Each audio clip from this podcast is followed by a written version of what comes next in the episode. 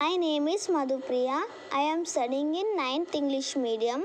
My poem is A Peculiar Bond. When my world was full of darkness, you came like a candle of brightness. As a stranger of goodness, you made my world filled with happiness.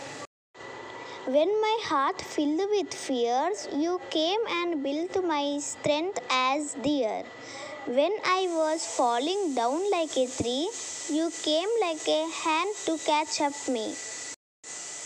When I was in confusion, you came like a counselor. When I had any doubts, you clarified it like a question bank. On this blue day, you made it an unforgettable blossom day with all the love and care to show that you are still there. Our friendship is like a ship in water, moving with all the relations. This is the everlasting bond that no one can found. All this today, where I am, is because of you. Without you in my life, I can't feel my happiness. Thank you.